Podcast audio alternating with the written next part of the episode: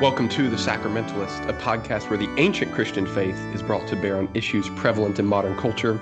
We hope moving forward you'll join us for in depth discussions on how theology intersects with our daily lives.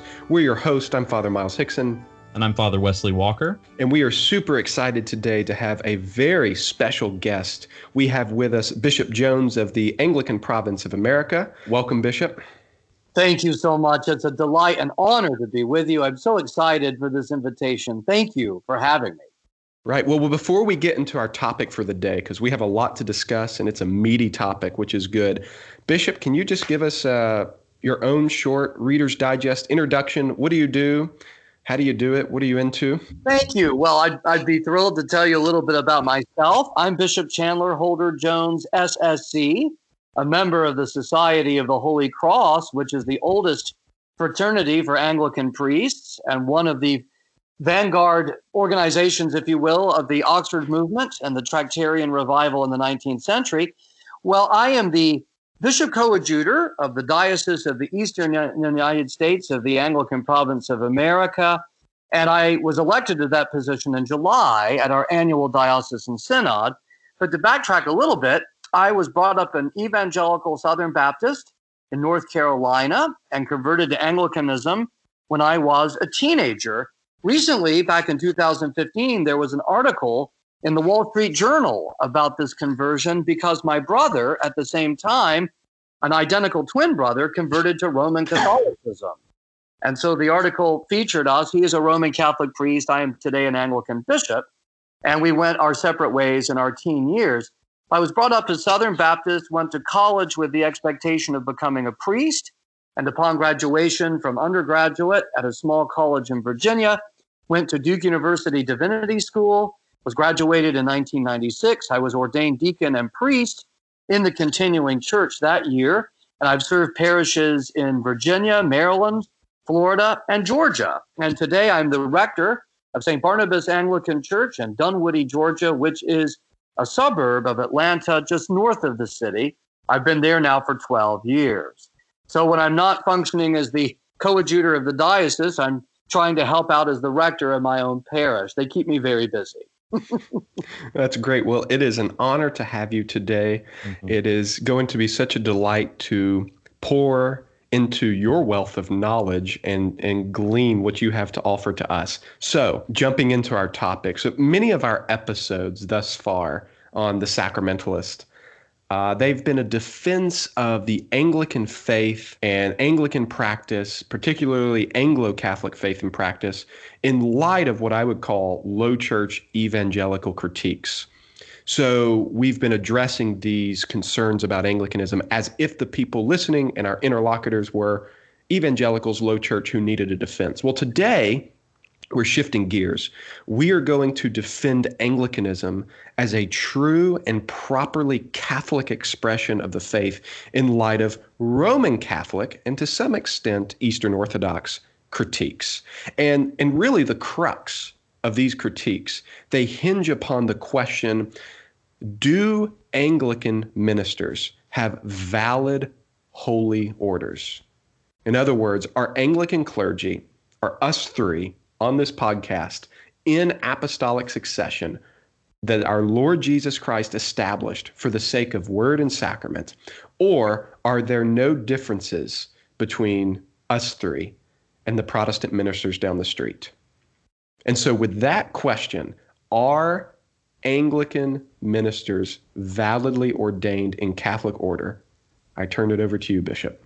This is a huge subject, and I'm so glad that we're tackling that today. Thank you. This goes to the very essence, the very heart of the claim of the Anglican Church to have a continuity with the Church of the Ages. Anglicanism historically has always said that it has no faith and no order but that of the undivided Catholic Church of the first millennium, and that the Anglican Church is, in fact, the ancient Catholic Church of the British Isles. It was once said in England that it was the Catholic Church of the country, and that has certainly been the position of Anglicanism since the Reformation and before the Reformation and during the cataclysmic experiences of the Reformation. But this has been a consistent unbroken position of Anglicanism from the very beginning. And the heart of the claim that Anglicanism is a true branch of Christ's one holy Catholic and apostolic church resides in the assertion that we have maintained the apostolic ministry of bishops, priests, and deacons in an uninterrupted succession from the apostolic age. So, where can we go to find where Anglicanism asserts this? Well, let's read from the preface of the Ordinal, which is the ordination service of the Anglican Church promulgated in 1550.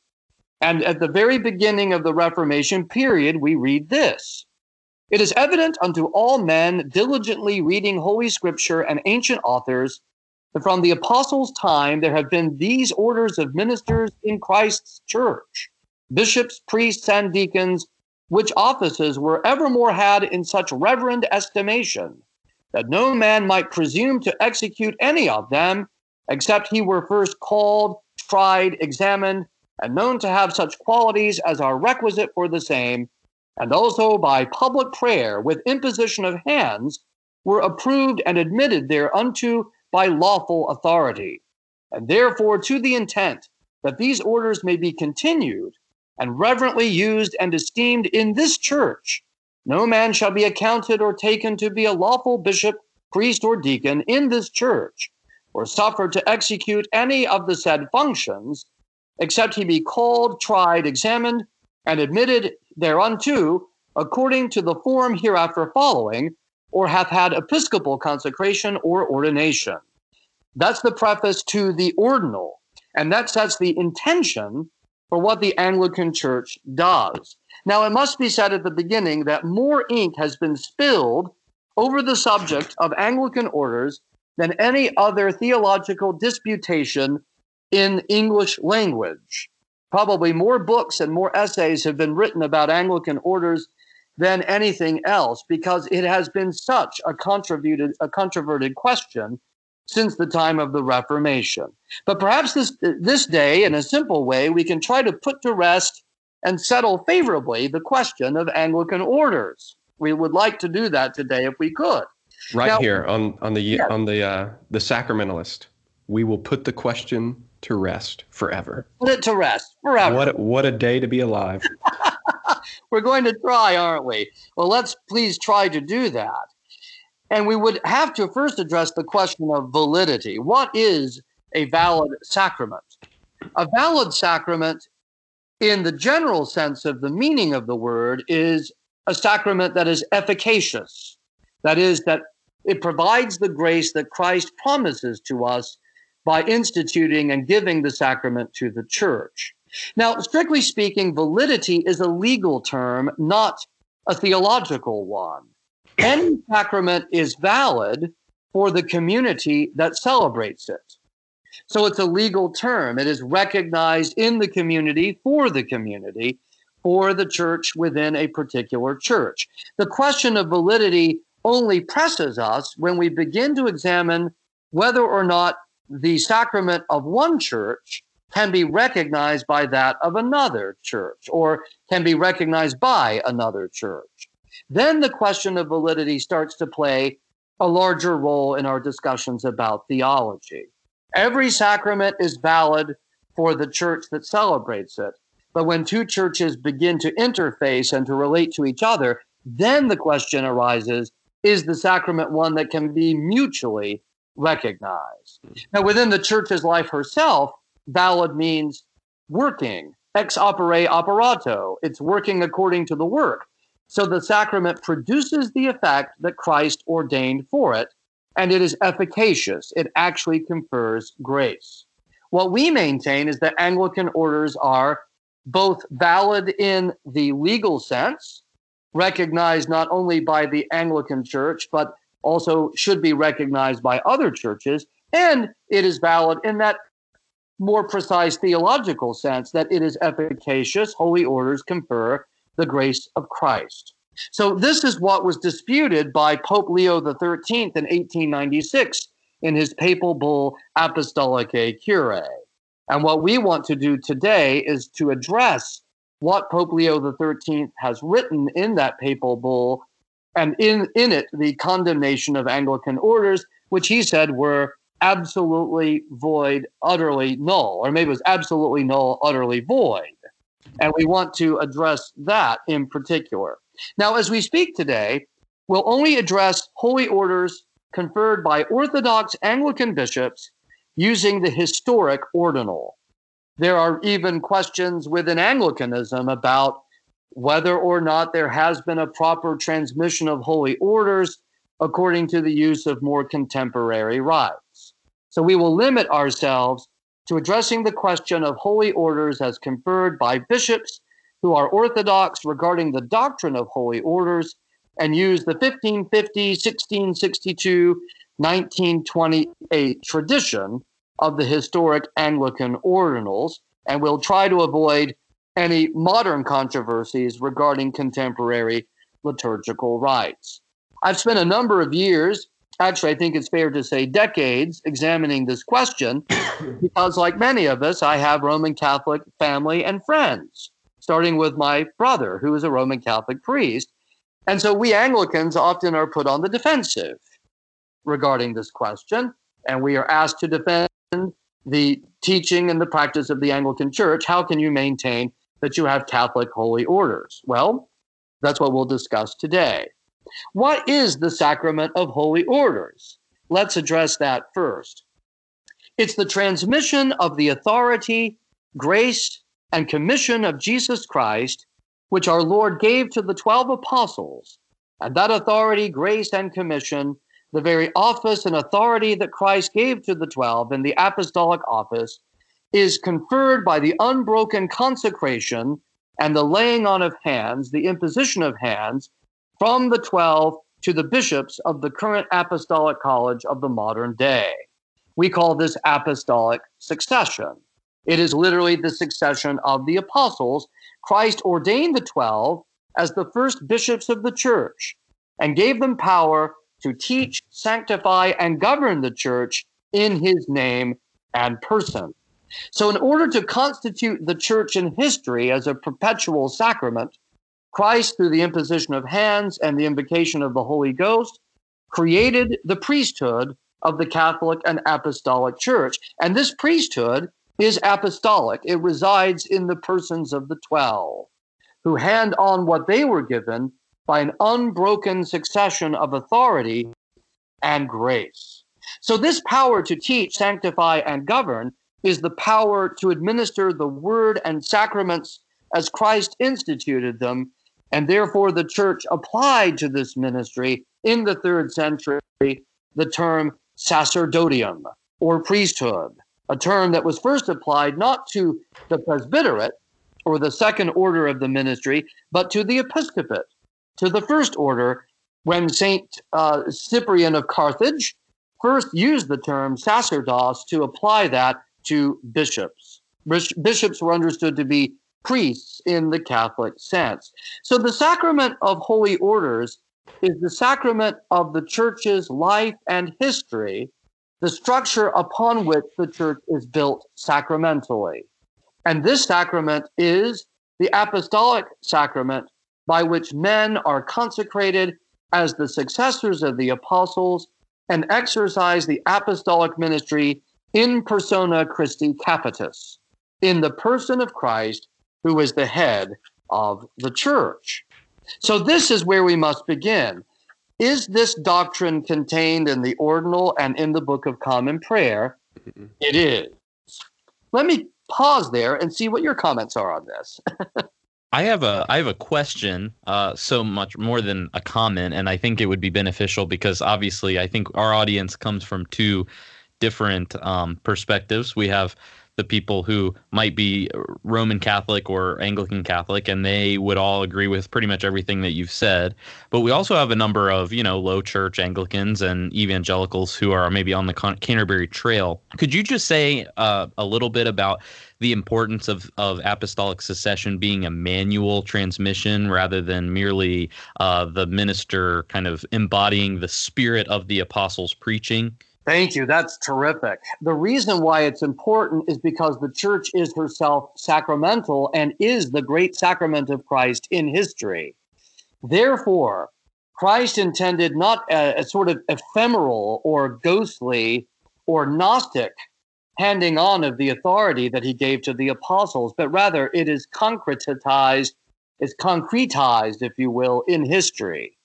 And so the sacramental principle is that Christ extends his incarnate life and work through outward and visible signs of inward and spiritual grace, of which the church is the greatest sign and representation. Christ, the incarnate Lord, is the sacramental God, and he operates in the sacramental sphere. So the church is herself a sacrament. And he constituted and ordained the apostles to be, in the words of Father Austin Farrer, the great Anglican preacher, walking sacraments. Hmm. So the priesthood is an outward and visible sign of Christ's apostolic ministry. The manual transmission means that there is a physical contact, a transmission physically between the apostles and those who succeed them. And with the laying on of hands is the gift of the Holy Spirit, who then consecrates the man and imparts upon him an indelible character of grace, so that it is not the worthiness of the man, but rather the transmission of the authority and this, this conferral of a supernatural gift of grace, which enables the bishop or the priest or the deacon to exercise his ministry. All of this is the teaching of St. Augustine. So hopefully we can appeal to people of a more evangelical stripe because they certainly would have a love and respect for the teaching of the great father of the Western Church. This is Augustinian theology. But underlying that, it is essential to say that Christ ordained and constituted his church and structured his church in a visible way. The church is the divine society of souls that possesses visible characteristics. And amongst these, what is chief is this transmission of having a leadership, a headship in the church that is visible, that is tangible, that is real in the real world. So that the apostle, the bishop, becomes the vicar of Christ. The Bishop of Rome has taken this title to himself in a unique sense, but in a real sense, according to St. Cyprian of Carthage and St. Augustine of Hippo, every bishop is the vicar of Christ in his diocese. St. Ignatius of Antioch said, that the bishop is the icon of God the Father in his local church. So when we take the fathers and we start to examine what they say, it is necessary if the church is to have a visible sacramental reality, it must have a visible sacramental head. And the head of the church is the bishop. The Bible and the early tradition does not know of a unique and exclusive bishop of, of Rome who has a universal authority that is exclusive and different from the authority of the episcopate. St. Cyprian and St. Augustine said that the office of Peter is possessed in common by all bishops, sharing one authority in the apostolic college. Yeah, and so I think this is an important point to make if you're more of the evangelical persuasion. Maybe this conversation's new to you that when we talk of apostolic succession, that is not synonymous with papal succession. Precisely. So, so papal succession is uh, what it sounds like the succession of the Pope, the Bishop of Rome. And then the claim by Roman Catholics is to be valid or to be in, in some sort of connection to the one true church. You must be an authority to him, under him, and with what he teaches and preaches, etc. But apostolic succession is is is a bit less nuanced. It's simply the the full, as you said, Bishop, college of bishops across the across the globe even today. Yes, Anglican Catholicism, like Eastern Orthodoxy, maintains that as the twelve were a brotherhood, a college, as they were a body, an assembly of equals, so it is today with the episcopate. The bishops are the successors of the holy apostles and share their ministry in a common college, an apostolic collection or college in which they share an equal ministry to the exclusion of any claim of supremacy on the part of one bishop. Well, that I think that's a incredible introduction to this uh, the, the whole topic of succession and validity. So now we'll pinpoint even go deeper. Let's go deeper. All right, this is exciting for those of us who really love history and theology. Let's talk just a little bit now about the two principal questions that were raised by Pope Leo XIII in 1896. If you read Apostolicae Curiae, it says that there is an invalidity in Anglican orders because there are two defects in the Anglican ordination rite. He identifies the defect of intention and the defect of form. What does that mean? That sounds like so much curiosity and perplexity to people who are not familiar with this kind of language. But what does it really mean? He's basing all of this on St. Augustine again. So let's go back to our good friend, St. Augustine.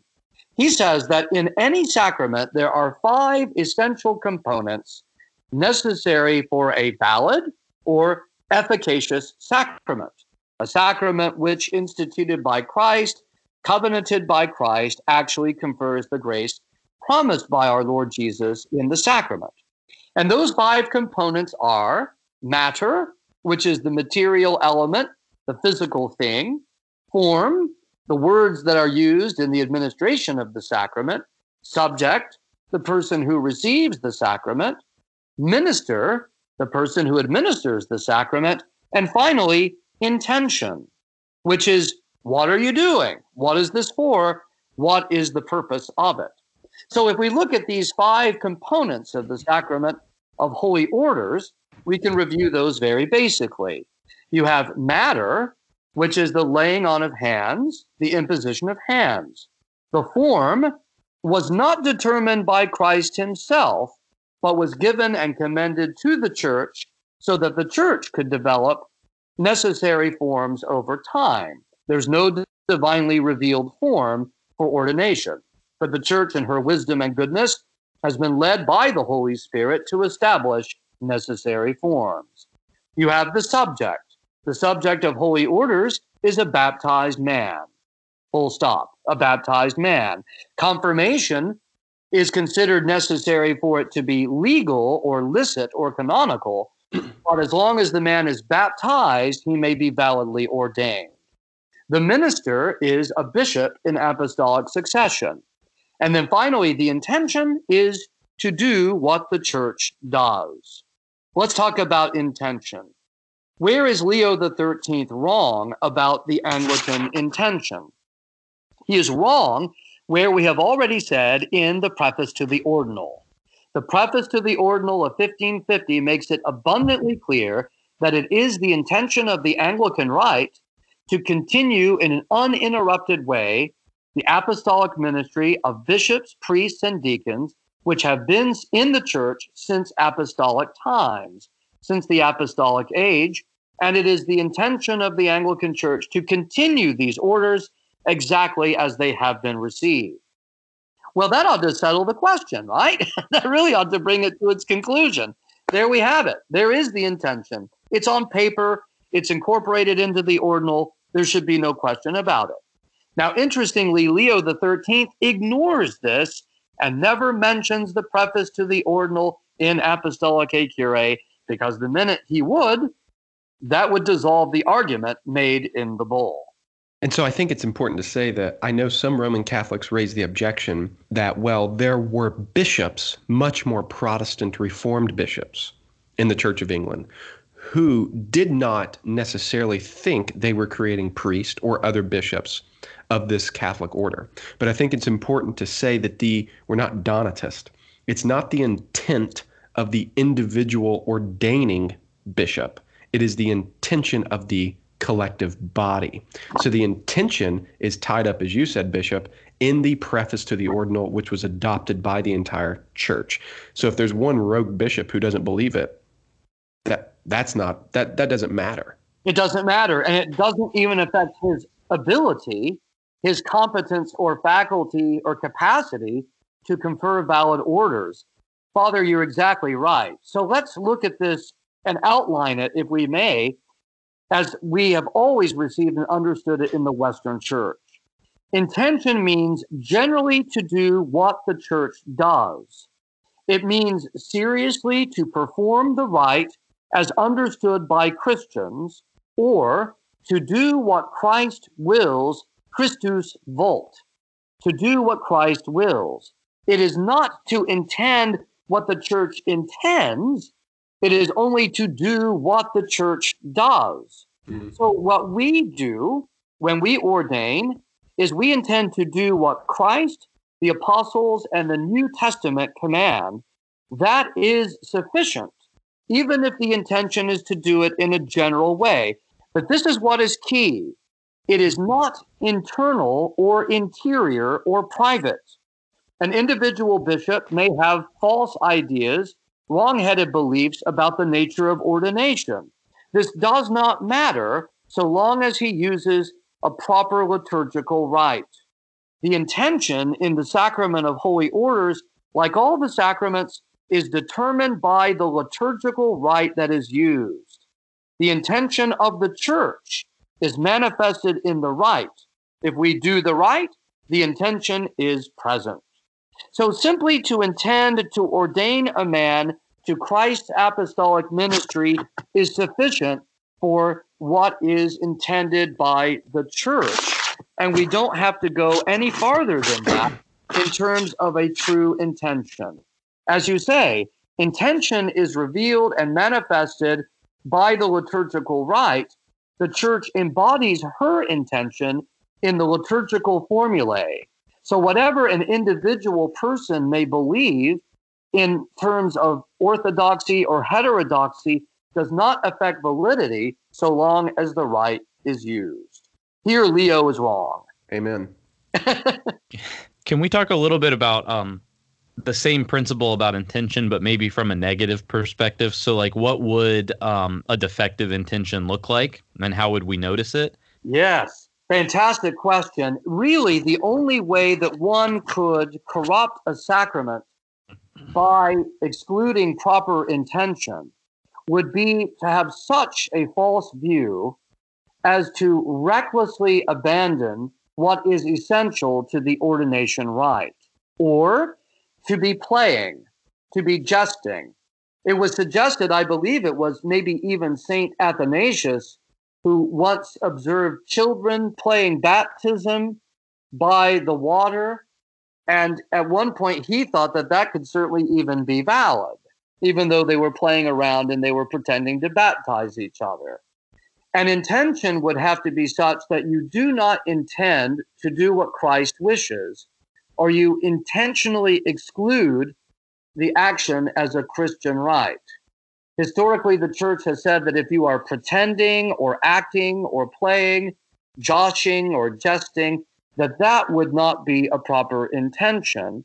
Or if you are so heretical as to not believe in Christ or to not believe that Christ is operative in the sacraments, that kind of lack of intention would invalidate a sacrament. Invalidating a sacrament from the point of view of intention is extremely difficult to do because the intention is the easiest of all five of the components. Pope Leo's argument is that if you intended not to make a Catholic minister, if you intended something different, a Protestant, a, a radical different type of minister, no, no, no. What I'm intending is, you know, 15th century Bishop of England is something that's not anything in continuity with the with the, the Catholic Church of the ages. He would say that constituted invalidity, and that's what he's that's what he's looking at. Now we're yeah obviously what you've shown from the ordinal is that's not what the anglican bishops thought. But that would be another example of being able to invalidate the sacrament because you're not intending to do what the church has always done. Yes and in this case leo is mistaken because he assigns to the intention of the anglican church something that the anglican church itself did not teach or believe. And we're going to de- demonstrate that next when we examine the question of form. But you're right and of course, the men of the 16th century who did create the new liturgical rites at the time, they understood themselves to be continuing the apostolic ministry as received from Christ and the apostles, and to maintain the apostolic tradition, which is evident by the preface to the ordinal. It is true that individual bishops and theologians at the time of the 16th century so reacted against abuses for example, trafficking in holy things, the mass system with multiple masses offered for payment and for particular intentions. They were so horrified and mortified by the corrupt system that existed at that time, and it did exist, We cannot deny that it did. They were so appalled by that that their desire was to go behind the later medieval liturgical rites and to uncover what they believed was a biblical and patristic simplicity regarding how men ought to be ordained. And in so doing, they devised the 1550 ordinal. But in this process, in no way did they intend to exclude the historic ministry of the church and the threefold order of the church in the episcopate, the priesthood, and the diaconate. Yes, individually, they, in some cases, could be accused to have held private opinions that were at odds with the received tradition. But even that would not invalidate the use of a proper form, which leads us, of course, to the other question. I do have a bit more about intention I'd like to say, but uh, please share your thoughts on that. I think I heard a great story, uh, uh, anecdote from Father Scott Hauser from um, uh, just south of Birmingham, Alabama. And he traveled to England, and he said it was just this wonderful testament of how the English church at the Reformation understood ordination. You go to these country parishes, and you have they have a list on the wall, or at least this one parish he was at, of all the priests who've served the parish ever. And it goes through the 1300s, the 1400s, and you hit the Reformation, and you know what happens? Nothing. It just keeps going with priests because in their mind, those there's not a distinction. There's not a line drawn across that says post Reformation, pre Reformation. It's just another priest in the same succession. Yes, precisely.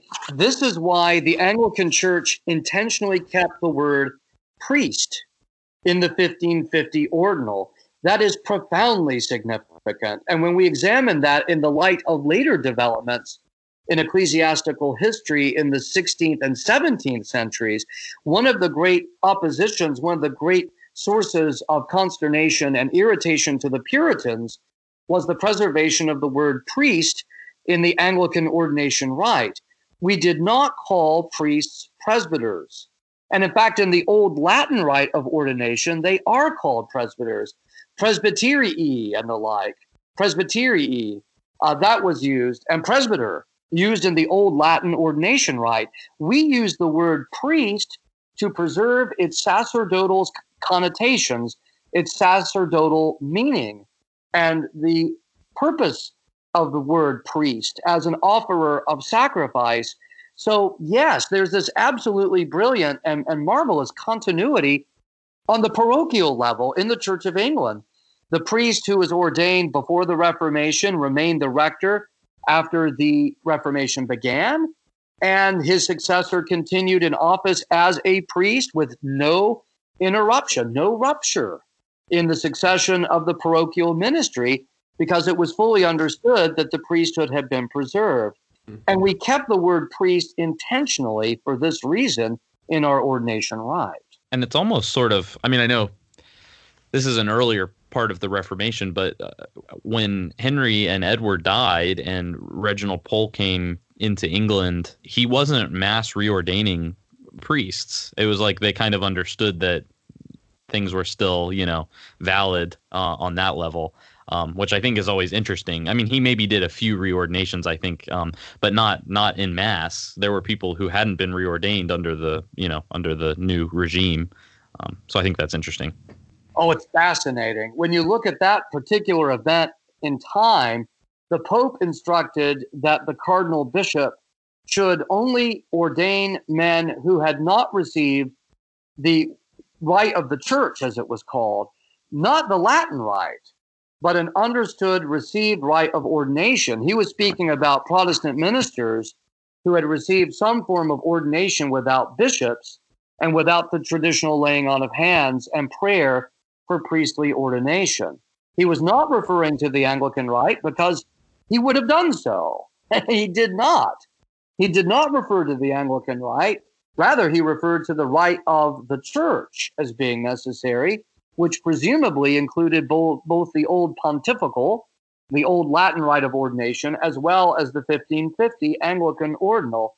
But at that time, when we look at the, the Marian period, and when Queen Mary Tudor comes to the throne and there's the restoration of the papal church, those men are reordained only who had actually been Protestant ministers. And that is clear from the context of the papal instructions. The Anglican clergy were admitted to their benefices as having received holy orders. So that really contradicts Leo the 13th as well. And it's interesting that that's not mentioned in Apostolicae Curae either, is it? no, it's not. it, it, it is fascinating. I have just a couple more things I'd like to mention about intention, and then we'll go to the question of form. The Roman Catholic Church contradicted itself in 1896 because in 1872, the Holy Office received a question about baptisms administered by Methodists in Oceania, in the region of Australia and New Zealand. And the question was Are these baptisms valid?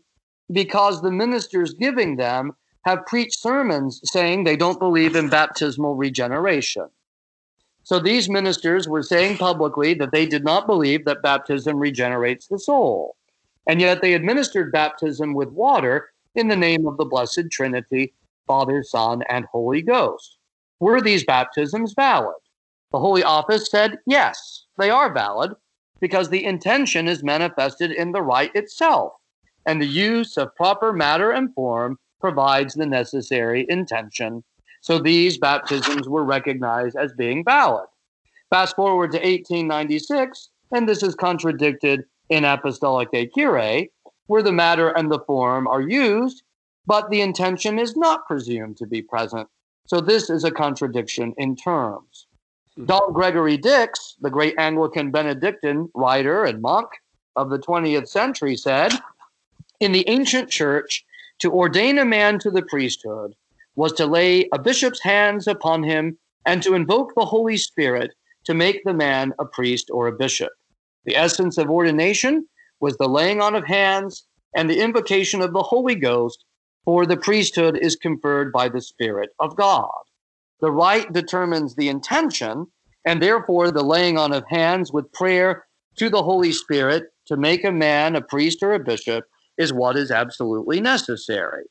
Just as an aside, it's a fun, trivial point to point out that the Anglican ordinal refers to the priesthood 36 times and to the episcopate 100 times. So to say that we don't intend to make priests and bishops seems, well, a, a rather odd and curious uh, assertion or accusation. It simply isn't true. Mm. So hopefully we've addressed the question of intention and what is actually necessary. It's extremely simple. When we talk about intention, and I know we're going to talk a little bit here about um, form, and these questions I think at some point become a little bit intertwined. But obviously, one of the problems that Leo has is that the um, language of uh, Eucharistic sacrifice is removed from the um, ordination rite. So, could you talk a little bit um, maybe about about what about why that might be, um, considering the fact that, as you just said, we do use the word priest. Um, but the, it's obvious that there is a, a, slight change from the Roman ordination service, or at least one of them. I, I, know there were multiple ones too, so it wasn't like there was a singular ordination service either. That is fantastic, Father. Thank you so much. You have anticipated one of the crucial points in Apostolicae Curae one of the strenuous points made, which to this day is used to condemn Anglican orders from the perspective of Roman Catholic writers. Although it must be said that many Roman Catholic theologians have very freely and very willingly accepted the validity of Anglican ordinations. And in the 20th century, there were probably more Roman Catholic theologians that accepted them than rejected them. This is an absolutely crucial point. I'm going to read from the Book of Common Prayer and the ordinal. So, do we exclude the offering of the holy sacrifice of the Mass, of the Eucharistic sacrifice, in the ordination of Anglican priests? Well, to answer this question, we can actually point out a couple of references in the ordinal itself. One of the questions that the bishop asks of the priest is Will you then give your faithful diligence always so to minister the doctrine and sacraments and the discipline of Christ as the Lord hath commanded, and as this church hath received the same? Doctrine and sacraments. Then, upon the ordination rite itself, the bishop says in the laying on of hands, and be thou a faithful dispenser of the word of God and of his holy sacraments. Then, after the laying on of hands, we hear this Take thou authority to preach the word of God and to minister the holy sacraments. In the Anglican rite, we include the offering of Eucharistic sacrifice in reference to the sacraments, because of course the Eucharist is the preeminent sacrament. It is the sacrament, sacramentum sacramentorum, as St. Thomas Aquinas described it, the highest of the sacraments, because it contains our Lord Jesus Christ under the form of bread and wine. And in the consecration of the Eucharistic species, our Lord changes the bread and wine into his true body and blood, and in so doing renders himself unto the Father as our perfect and living sacrifice. The Eucharist is a sacrifice because the body and blood of Jesus Christ are always sacrificial. They were crucified on Calvary, they are risen from the dead and exalted in glory to the Father's right hand, where the Lord Jesus lives and reigns forever as our great high priest, mediator, and advocate. And the risen body of Jesus, his glorified human nature, is the sacrifice of our redemption. So in Eucharistic consecration, there is Eucharistic sacrifice and offering because Christ is always priest and victim when he is present in his glorified human nature. The Anglican rite, in a very circumspect way, includes the offering of the Eucharistic sacrifice with the authority to administer the sacraments as Christ has ordained them. The Anglican priest is ordained to be a dispenser of the sacraments and is therefore the dispenser of the Eucharistic sacrifice. I think this would suffice to answer the question that was raised by Leo XIII. We can also say that the elements which are missing from the Anglican ordination rite are the same elements missing in the Eastern Orthodox ordination rite and in all of the ordination rites of both the Western and Eastern churches before the ninth century. And this is the point of the archbishops of Canterbury and York in Saepius Officio, in which they say to require embellishments or additions of the late medieval period in order to make an ordination rite valid would render all ordination rites invalid before the ninth century and would mean that the church has no apostolic succession. It's a mm-hmm. very dangerous argument. So let's look at the question of matter and form in the Anglican ordinal. We may speak of Cranmer's continuity here, something he is accused of not doing, but there is a tremendous continuity here. Because the matter in Anglican orders is what we find in the New Testament and the Apostolic Age, which is the laying on of hands, the imposition of hands. And the continuity also is found in the phrase accipe spiritum sanctum, receive the Holy Ghost, which is given to us by our blessed Lord. This form of ordination, the words used, come directly from Christ and are used in the Anglican formula of ordination. Commonly, this form was believed to be the form during all of the later Middle Ages by all theologians. There was a Council of Mainz, which was held in Germany in the early 16th century before the Reformation really got itself underway.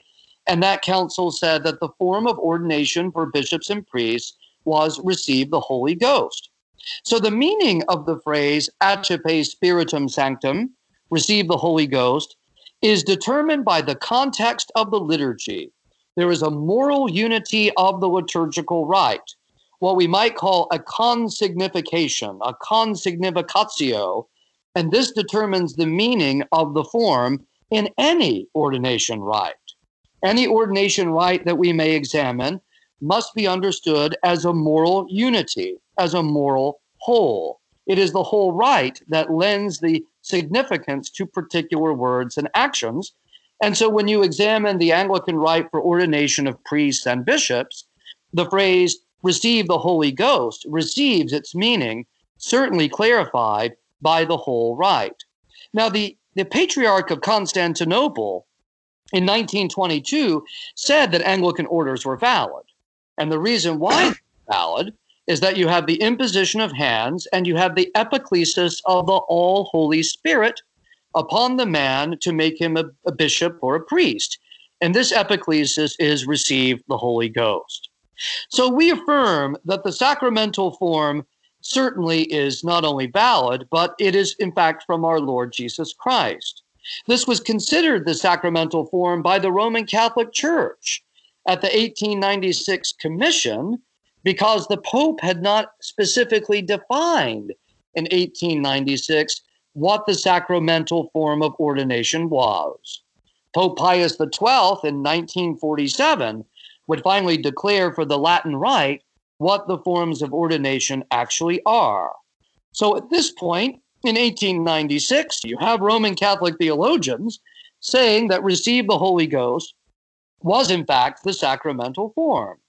So, what is necessary for matter and form? You have to have the laying on of hands, and you have to have a prayer, or you have to have an invocation of the Holy Spirit, which indicates grace and the office being confirmed. Okay, so what do we have in the form of the Anglican Church? What is the form? You have to have a form that indicates grace and the order being given. This is found in both Anglican forms. The grace, of course, is the Holy Spirit. Receive the Holy Ghost. That is the gift of the Holy Spirit for ordination. And we find a prayer for grace in both the collect and in the litany of the ordination rite. Both the collect and the litany directly ask for the grace of holy orders. And asking the Holy Spirit is certainly asking for grace, isn't it? When we when we think so, it's think. really asking for grace. Now, the order is identified by the biblical forms. We use forms directly taken from the New Testament. St. John 20, verses 21 to 23, for the ordination rite of priests, and 2 Timothy 1, verses 6 and 7, for the ordination of bishops. Our forms are invested with both grace and power for the priesthood and for the episcopate. How could one deny that the biblical forms would be adequate for ordaining a man a priest or a bishop. And in fact, the Council of Trent refers to both of these scriptural passages as Christ's institution of the priesthood and the episcopate. What's really shocking about apostolicae curae is that it condemns as formulas for ordination scriptural phrases that are used at the Council of Trent to define the meaning of the priesthood and the episcopate. So it's completely inconsistent. Wow. Completely. I didn't know that. So the purpose of the Anglican Rite is to simplify the rite based on the New Testament and the earliest ordination rites. And the terms priest and bishop are found throughout each of these all the way up until 1662. Now, in 1662, the words priest and bishop were added to the phrase receive the Holy Ghost. Why? Was it to realized that the Roman Catholics were wanting us to do this, and so we changed our form to please the Bishop of Rome. No. The reason that the words priest or bishop were added to the sacramental forms in 1662 was to correct the error of the Puritans, of the, of the Protestants, who were saying that bishop and priest were equal offices. And so the Anglican Rite intensified the meaning of these forms to confound the errors of the Puritans who wanted to say that bishop and priest were the same office and not distinct. So, this is where we come down on the question of form. I hope that that helps explain why we use the forms that we do. They are actually from the Exeter and the Sarum pontificals of the 13th century, and they were recognized by all Latin theologians of the late Middle Ages as being perfectly valid. Well, I think one thing what you just said there at the end is an important point to comment on, and that is there there's no such thing as liturgical uniformity in the quote unquote Roman Catholic Church until Trent. There, there were multiple uh, forms used for very for, for all the sacraments. And so to come down hard on Anglicanism, as Pope Leo does, for having different form is um, is just absurd. It's certainly anti-historical, isn't it? It's certainly contrary to what we have received in the church's life and tradition. And this can be so very easily and plainly demonstrated. So, this would lead us to the understanding that Leo XIII's motivation in Apostolicae Curae is more political than theological. Now, we've talked about the sacrament of holy orders and what it is. We've talked about where this controversy arises. We have spoken about the necessity of intention and how that comes about and what the church actually means by intention and how the Anglican church has maintained that intention. We've now talked about the form and the continuity of the form and the clear and explicit theology of a sacerdotal priesthood in the form, noting that in St. John chapter 20, our Lord breathes the Holy Ghost upon the apostles after his resurrection and gives them the power of absolution to forgive sins in Christ's name. The Anglican ordinal is very explicit in saying that the principal power of priests is the forgiveness of sins. With the celebration of the Eucharistic sacrifice, the priesthood is given the power of the keys. Whatever you loose on earth will be loosed in heaven. Whatever you bind on earth will be bound in heaven. Receive the Holy Ghost. Whosoever sins you forgive, they are forgiven. Whosoever sins you retain, they are retained. This is at the essence of the Catholic priesthood. The risen Jesus imparts the Holy Ghost upon the apostles so that he may take to the world his Easter peace and offer forgiveness of sins to the nations by the power of Christ's death and resurrection. Now, if that isn't priesthood, I don't know what is. That's at the very heart that is at the core of what it means to be a Catholic priest, to possess the power of the keys, to have the sacramental authority and power to exercise absolution.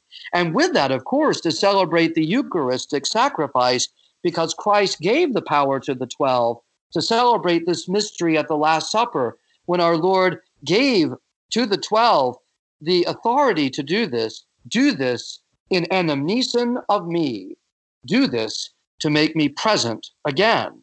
And so we find that also deeply bound up in the scriptural narrative and in the command of Christ as he constitutes the 12, the priests of the new and everlasting covenant.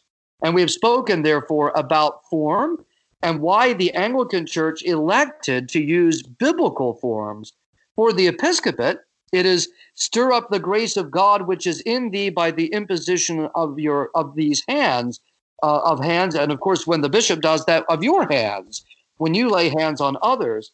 Stir up the grace of God which is in thee by the imposition of our hands.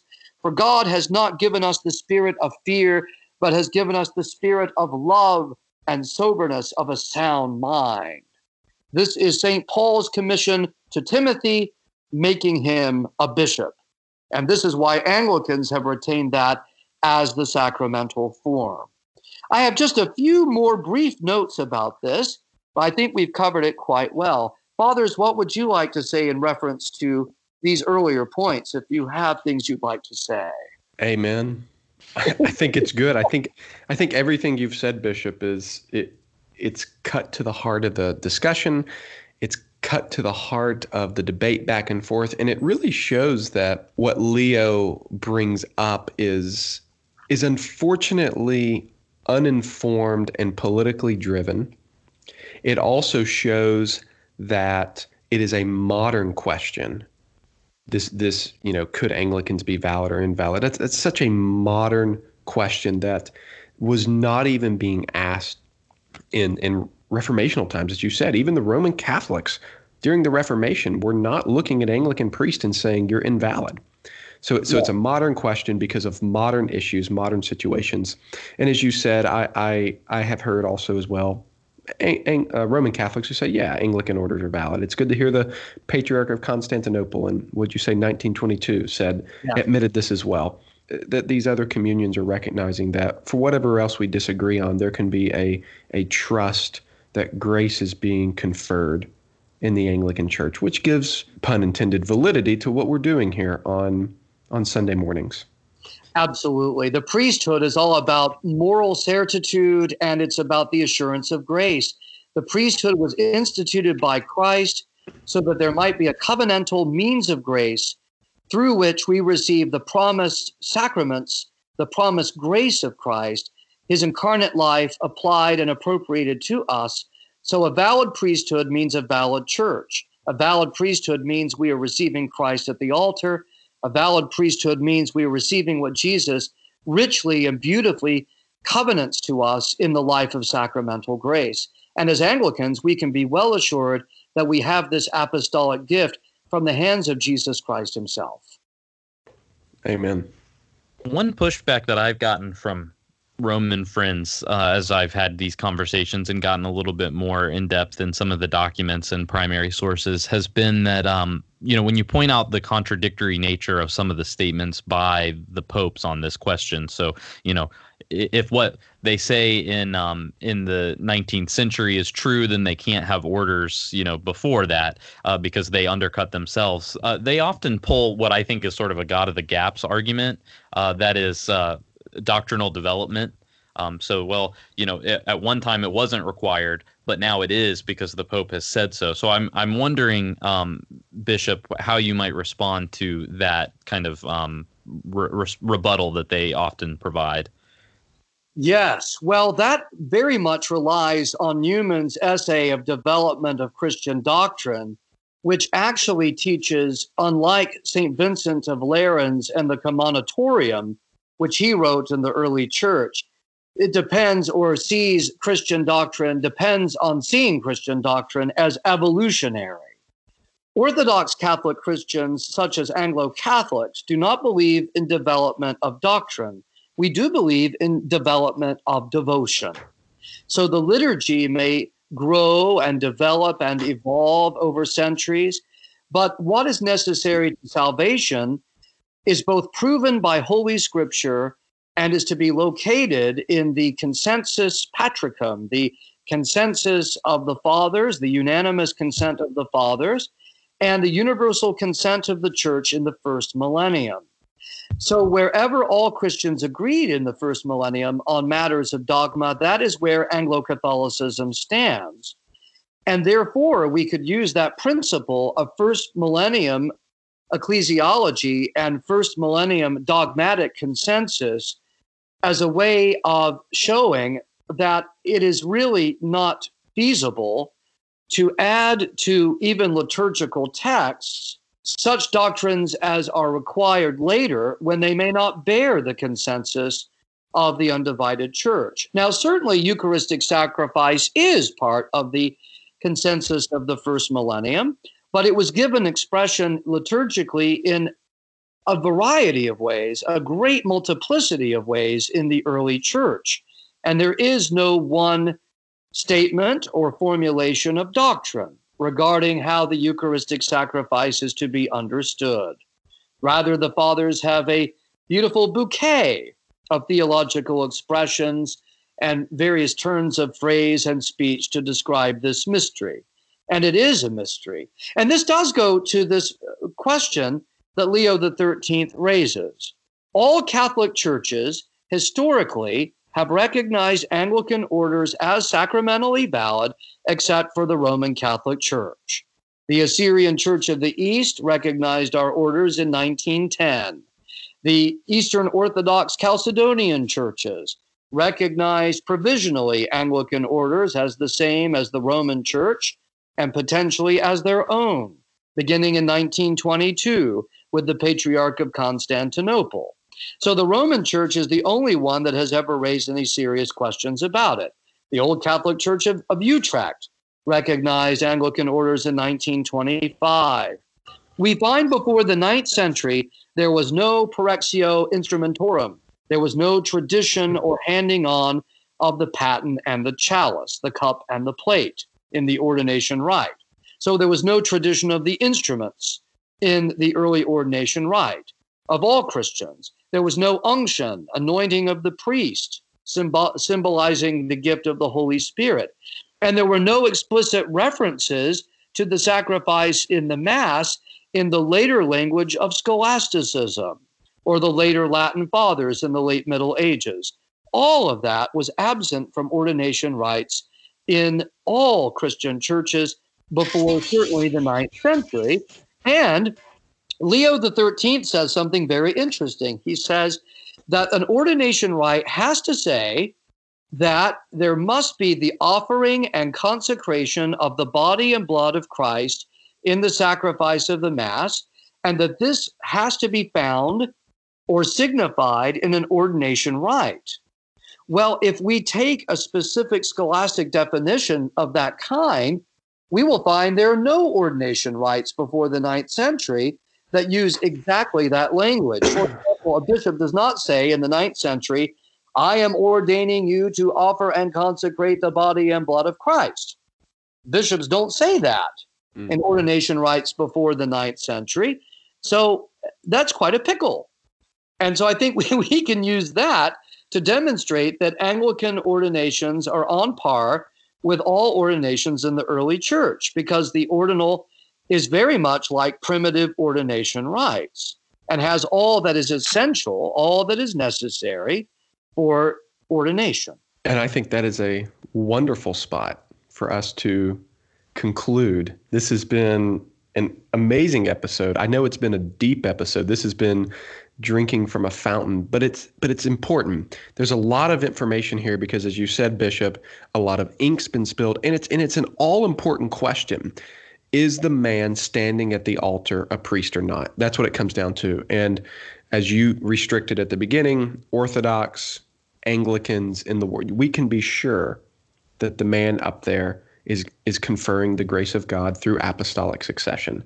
Yeah. And so that that what a comfort, what a joy to know that when I go to church on Sundays or an Anglican goes to church on Sundays or any other day of obligation that there is a tactile connection to the apostles there up front. So, if this episode for our listeners has been a bit heavy, a bit over your head, take comfort, dear Anglicans, that the Lord is with you incarnationally through his priests and bishops, and that this is a good and meet thing. Well, how about to wind down the episode in a way to bring us back to normal kind of conversations at a coffee shop? Let's talk about what we're into. Uh, Father Wes, are you into anything these days? I have been. Uh, last weekend was week one of the NFL, and so I have been watching football uh, after I get home on Sundays. Uh, I we have three services, so I'm usually pretty tired by the time we get home. So it's nice to just sit on the couch and watch football all day. The Dallas Cowboys won last week, and I anticipate that that's going to be a trend moving forward. So yeah, I've been pretty excited to do that. I've got my fantasy football league set up and uh, seem competitive in that. So I just I love football. I've been teaching our son how to do um how to do say down, set, hike, and uh, throw the ball a little bit and stuff. So um, yeah, it's been great. That's a lot of fun. Well, for me, I've um, I've recently r- been reminded. I've seen this movie uh, multiple times. It's actually the only DVD I own, but I've been Tree reminded. No, not Tree of Life. Heck no. Calvary. And I've just been reminded recently how great this movie is. Calvary is a movie produced by the Irish Film Guild. It's got Brendan Gleeson. He he acts as a Roman Catholic priest in this kind of country Irish parish, which might be redundant because all of Ireland's country, except for the only two cities. Anyway, we won't go there. And the parish hates him, but it is the epitome of what it means to be a priest in Christ one church. And there's this one scene that always gets me. And I would say it has shaped my pastoral ministry more than maybe more than any book I've even read. And it's a moment where Brendan Gleeson, this priest, he's he's speaking to this guy that is a homosexual prostitute. And this prostitute is talking to the priest and is just jeering at him, telling him, you know, how much it would cost for the priest to pay to sleep with him and just all of these vile things. And immediately, Brendan Gleeson just he just looks at this man and says, "Are you okay? are, are you okay? He cuts all of the all of the the fluff and he sees this man as a person made in the image of God and wants to help him with the grace of Christ. And it, it is a powerful scene because the the male prostitute just kind of you can see him kind of jump. And he says I, I, i'm fine father. Don't i'm done. And he kind of walks away. What a powerful powerful picture of what it means to be a priest to just jump into the souls of people. Because you have but one job to lead them to christ. So that's what i've been into. Have, have either of you seen that movie? Yes. It's magnificent it is so I, I i recommend it to all of our listeners please know it is a it is a heavy film, and it is not one that you would want to invite your children to uh, watch with you. But it is powerful. It is powerful. As one of my friends, who's a priest, Father Stephen Longclow, after he watched the film, he admitted that he pretty much stared at the wall and cried for 20 minutes. It was so powerful of what it means to be a priest. Well, Bishop Chad, Bishop Jones, what what are you into these days? Well, thank you. And again, I want to thank you so much for having me on this. And I know this was very technical, and we went through a lot of things today that may require numerous episodes of listening over and over again to this one episode. And I want to uh, express my gratitude for your patience in trying oh. to uh, unpack and undergird this very intense theological and historical question. Well, like Father Wes, we, I, I, at least am a huge football fan. Now, the rest of my family is very chagrined by this. But on Saturdays, when I get the time, I love college football. So mm-hmm. recently, I took my oldest son, Aiden, and we went to the Mercedes Benz Stadium in Atlanta and watched Duke destroyed by Alabama in the Chick fil A kickoff game, the first game of the season. It was 40, let's see, 42 to 3 was the score at the end of the day. But what a fantastic experience to be there and see my Duke Blue Devils play the Alabama Tide. It was wild. What a great game. I do love college football. I'm traveling a lot this fall and I'm I'm sort of grieving that I'm not going to be able to watch a lot of college football. Mm-hmm. But I do record it on the DVR and I watch it when I get a chance. A true now, fan when I'm when I'm not doing that right now, I'm tackling a 600 page book, the new history of the Society of Saint John the Evangelist, the mm-hmm. Cowley Fathers. It's a huge and very small print text. It's going to take a long time to wade through that. The Cowley Fathers were one of the original Anglican religious orders for men in the Anglican Communion. They were at the forefront of the Catholic revival in the Anglican tradition.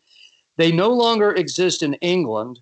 They died out because of the problems that have existed within the Anglican Church tradition in the last century. There are very few Cowley Fathers left. But our people in the continuing church would recognize the Cowley Fathers because they gave us the American Missal. Mm. So we mm. still use their missal. And that's a marvelous thing. So it's worth taking the time to read that history to know where we come from and part of the the tradition that has been so important to us in terms of monasticism, the religious life, liturgy. Uh, really, the story of the Cowley Fathers is the story of Anglo Catholicism in the 20th century. So it's going to be a fun book, but a very long read. wow, very great. Well, you'll have to uh, give us an update in a few years about how it went. Absolutely. I'll let you yeah. know, man. well, Bishop, we are we express our gratitude to you to taking for taking your time, as you mentioned at the beginning of the episode, of your out of your busy schedule, to be here with us, the Sacramentalist, and to share on a very important topic, a very needed conversation, albeit as technical as it is. I hope our listeners wade through it. I hope they they understand the seriousness because so much hinges upon this conversation. So thank you for your diligence. Thank you for your service to Christ Church and to our listeners. If you like what we're doing, uh, make sure to follow us on Twitter and on Facebook and rate, review, subscribe, and share us um, with with your friends. And if you have any feedback, especially about this episode or, or any others, Father Wes and I are planning a uh, question and answer episode to answer your questions coming up soon. Please email us at the sacramentalist at gmail.com. And Father Wes, will you give just a very quick explanation about the Facebook group? Yeah, if you are interested in discussing the ideas uh, that we talk about on episodes or interacting with people who have uh, walked on the Canterbury Trail and who are reading about Anglo Catholicism, then join our Facebook group on our Facebook page. You can find it um, and just request to join, and we'll approve you. And um, it's become a really interesting place to have conversations about what goes on in the show. And I think uh, hopefully it'll continue to be so moving forward. Well, great. Well, Bishop, can I ask you to bless us? I would be honored. Let us pray. And thank you again for having me on this wonderful, wonderful podcast. The peace of God, which passeth all understanding, keep your hearts and minds in the knowledge and love of God and of his Son, Jesus Christ our Lord. And the blessing of God Almighty, the Father, the Son, and the Holy Ghost be amongst you and remain with you always. Amen. Amen. Amen.